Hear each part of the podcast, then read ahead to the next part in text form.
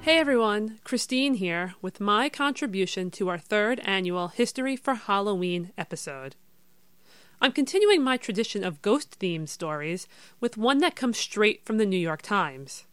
That is, the New York Times from August 28, 1927. So, imagine that it is almost 90 years ago, and you are settling down to read your daily news, and this is what you discover.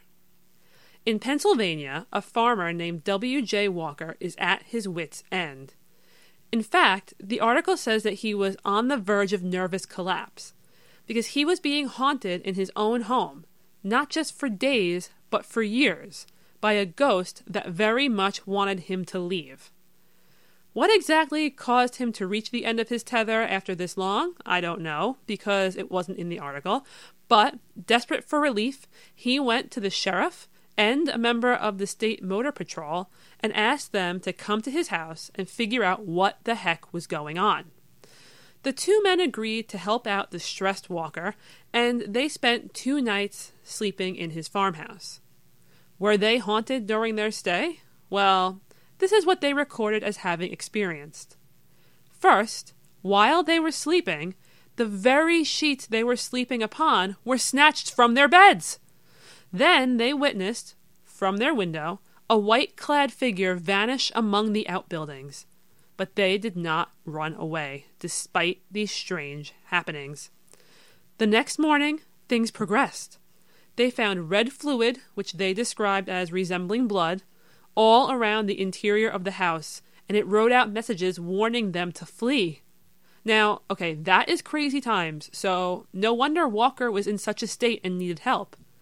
Could it be that, in fact, he was being haunted by a crazy, sheet stealing ghost? Alas, no. But someone was out to get him. One of the helpful officers noticed a striking resemblance between the stature of the white clad ghost and a farmhand. So he interrogated this suspiciously familiar heighted farmhand, and that resulted in a signed confession that he was pretending to be the ghost. But turns out it wasn't even him who was behind it. He said that he was hired for the job.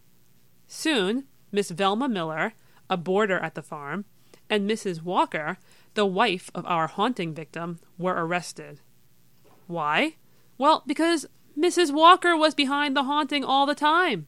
She hired the farmhand to help her in her quest to drive her husband from their home so that she could have control of the farm all to herself. She was nothing if not ingenious in her methods. However, take this as a warning, potential farmer haunters. Disguise your farmhand accomplices better than Mrs. Walker, or you'll end up being the one in cuffs. Happy Halloween!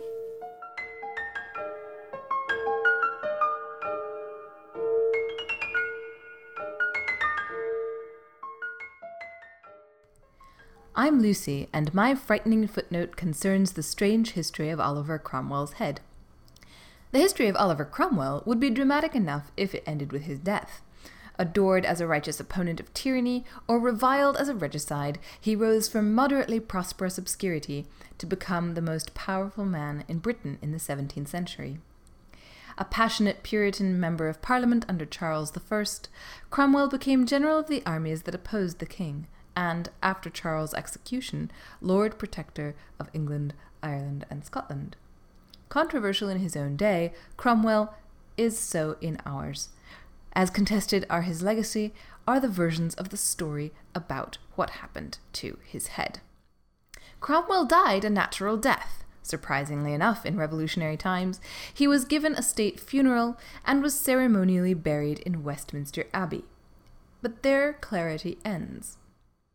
Cromwell's body was badly embalmed, so corpse and effigy travelled separately to the Abbey to end together in a strange doubling. After the restoration of the monarchy, his body was disinterred. Four days before, it was punished as that of a traitor. This four day sojourn of Cromwell's body has led to many claims that it was successfully rescued from its would be humiliators. But the body known as that of Oliver Cromwell was ritually hung and then decapitated. The corpse's head was displayed on a pike on Westminster Hall, macabre enough, for 20 years, until, the story goes, it was blown off by a gust of wind. The head was, in any case, retrieved by a guard who hid it in his chimney, as one does with the heads of executed notables. On his deathbed, he told his family about it, and from that point its history is fairly well documented. It traveled England as curiosity and sideshow, sold on numerous times to speculators and collectors. In 1875, two heads of Cromwell, this Wilkinson skull and one at the Ashmolean Museum, were evaluated by an archaeologist who decided that the Wilkinson head had a better claim.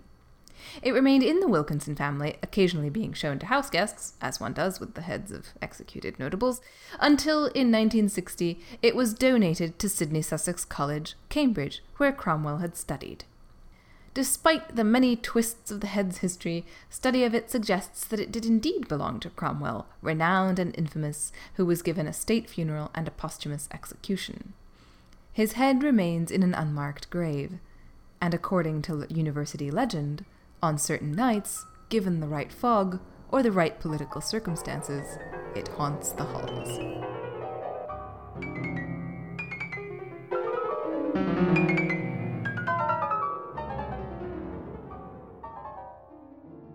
Hi, this is Leslie, and I'm going to tell you a tale today that happened to my friend. Recently, my friend Neil was telling me about a strange experience he had in the theater district of Chicago. As Neil stood away from the crowd, waiting for a friend, he heard a small noise, like a child trying to get his attention. He described it to me as the law and order moment, where someone stumbles upon a person needing help. So he went into the alley, but he couldn't find anyone. There was a collection of rats, a terrible sight, to be sure, but no suffering child. Then he felt a hand touch his. It startled him, but as he looked down, he realized that no one was there. He looked around, nothing. He hastened his steps and returned to the pavement. Under the warmer glow of the city lights, Neil met his friend and described what had just happened.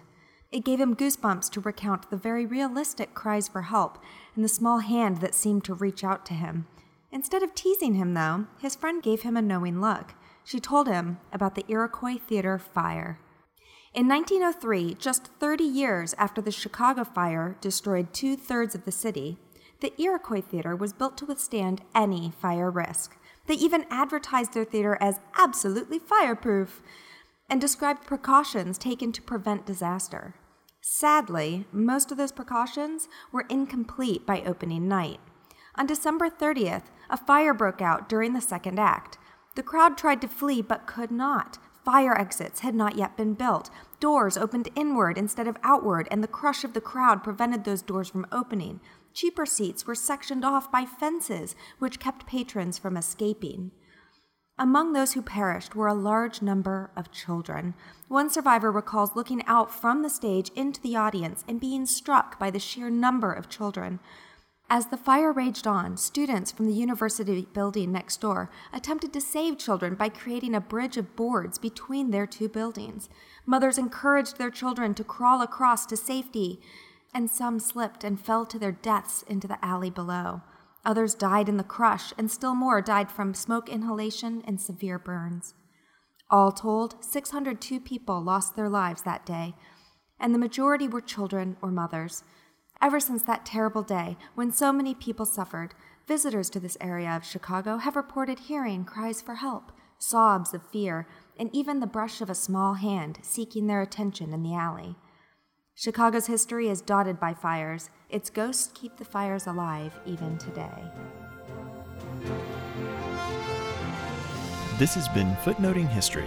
If you like the podcast, be sure to visit our website, footnotinghistory.com, where you can find links to further reading suggestions related to this week's episode, as well as a calendar of upcoming podcasts. You can also like us on Facebook and follow us on Twitter at History Footnote. Until next time, remember the best stories are always in the footnotes.